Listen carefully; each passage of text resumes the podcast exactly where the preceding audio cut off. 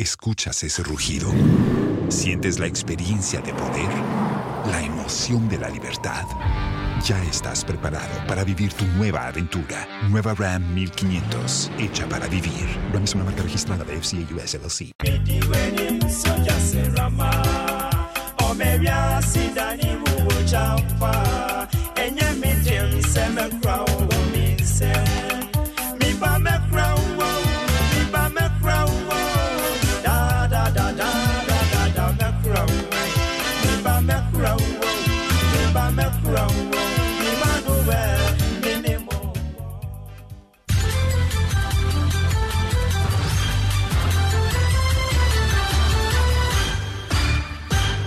Hello and welcome to Joy News at 6. The news is live on Joy 99.7 and hits 103.9 FM in Accra, in Kumasi on Love 99.5 FM and over 30 affiliates across Ghana's 16 regions, including ATL FM Cape Coast, Might FM Tamalik, Bewa Radio Yendi, and in Kaligi FM Boli. Get radio, TV, and online content on the myjoyonline.com interactive app for Android and iOS devices. Coming up, flood waters carry away a mother and two children at Amanfrom Peace Town in the Ga South municipality during a heavy rainfall on Wednesday. ɛti yɛhwɛ a ade no ano ayɛ den ɛna ɛgada abɔ sɛ When it was pouring heavily, we saw the mother and two children screaming for help while the water was carrying them away. But the rain was too heavy for us to rescue them. Amidst the relentless downpour of the rainy season, a cloud of apprehension hangs heavy over residents residing near the banks of the Odoro River. I heard boom. I think it's a tender, but I, I came I, I came from my room and I see there's plenty water. If you look around here, no one is staying here. No one is staying here. But everybody has gone.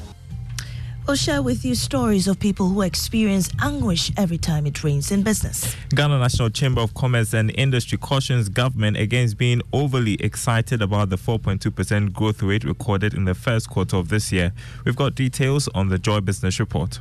Also, minority pushes for an immediate meeting between government and the IPPs to avert a dumsor situation as they question the whereabouts of the 1 billion euro bond approved for such payments. I think that the finance minister should set up, invite the IPPs, engage them, and use the monies that we approved for the finance minister. We approved $1 billion as part of the Eurobond issuance in 2019. I am Amiesi Nyamiche Thompson. Stay for details. Residents of Amanfrom are on a frantic search for a mother and two children after they carried away after they were carried away by flood waters following a heavy downfall in the Ga South municipality of the Greater Accra region. Several houses, including nurses' quarters to Amanfrom Peace Town, have been flooded.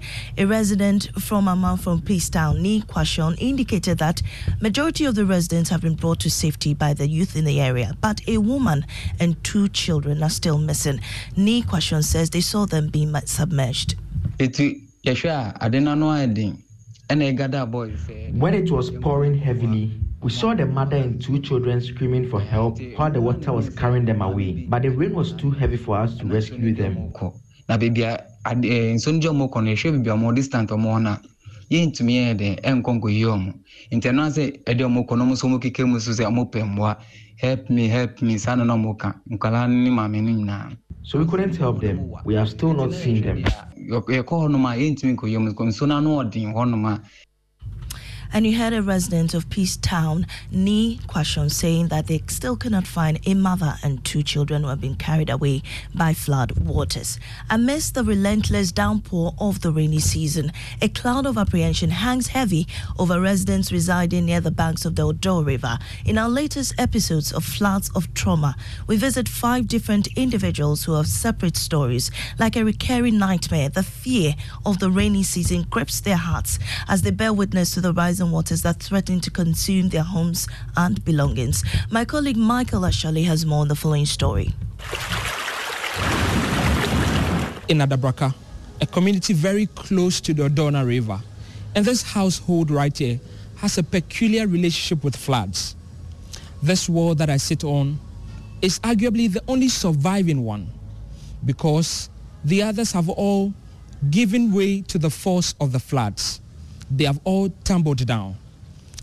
And the residents share their story, at least the few remaining ones.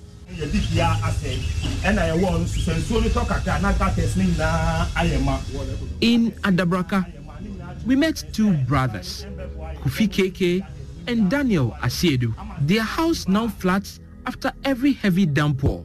More recently, the force of the water collapsed their walls.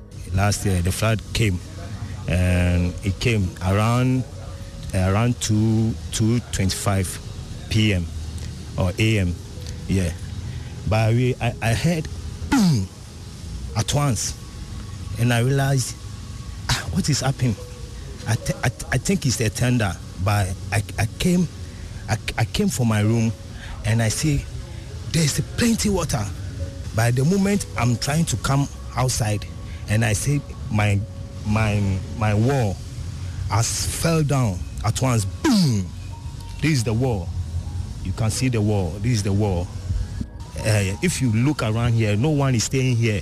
No one is staying here. No one. No one. Everybody has gone.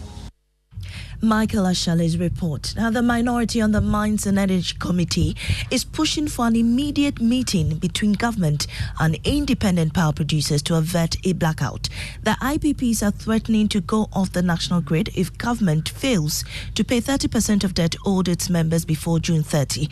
Currently, government owes them over $1.4 million out of a $2 billion energy sector debt. Speaking to Joy News ranking member on the Mines and Energy Committee, John Jinapor questioned why government has delayed in settling the areas when Parliament had approved 1 billion Eurobond for such payments. I think that the finance minister should set up, invite the IPPs, engage them, and use the monies that we approved for the finance minister. We approved $1 billion as part of the Eurobond issuance in 2019 to refinance these IPPs and their debt structure. Government has since taken that money. We don't know where that money is. All attempts to get a finance minister to tell us where the money is has fallen on deaf ears. So clearly, I think that the finance minister and government can do something.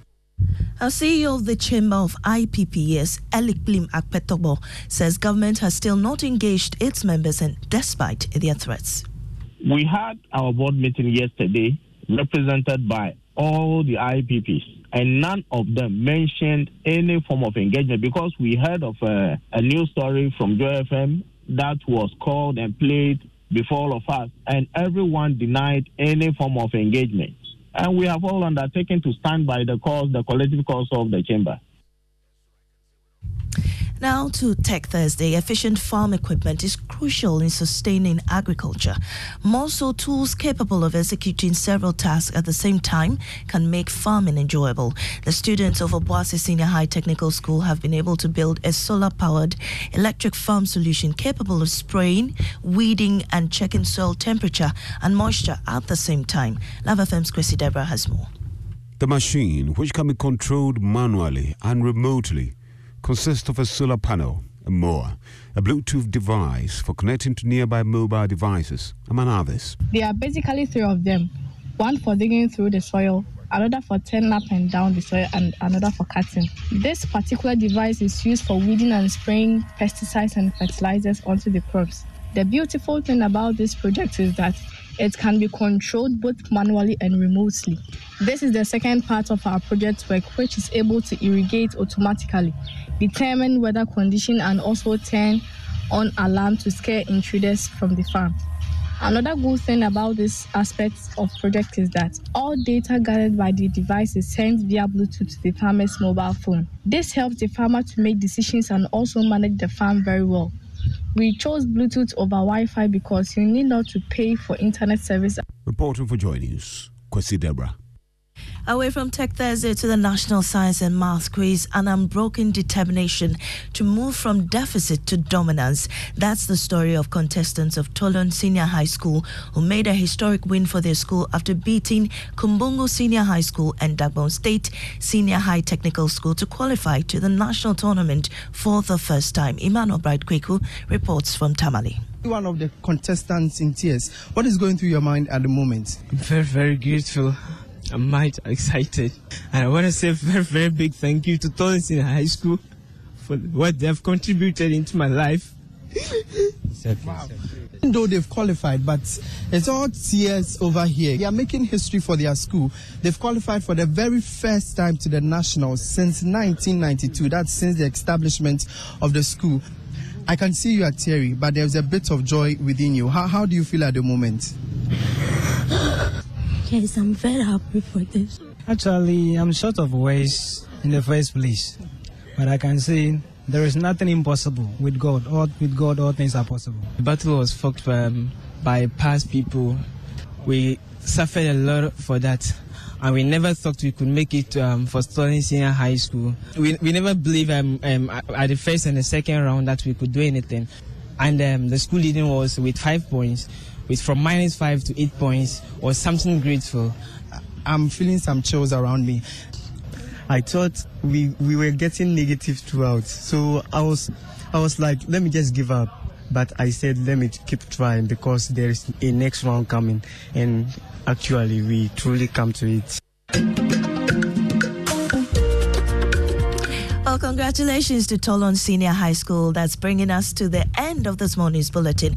In our top story, floodwaters carry away a mother and two children at Amanfrom Peace Town, the Ga South municipality, during a heavy downpour on Wednesday. I'm Sinyam Chet Thompson. Business is next on the Super Morning Show.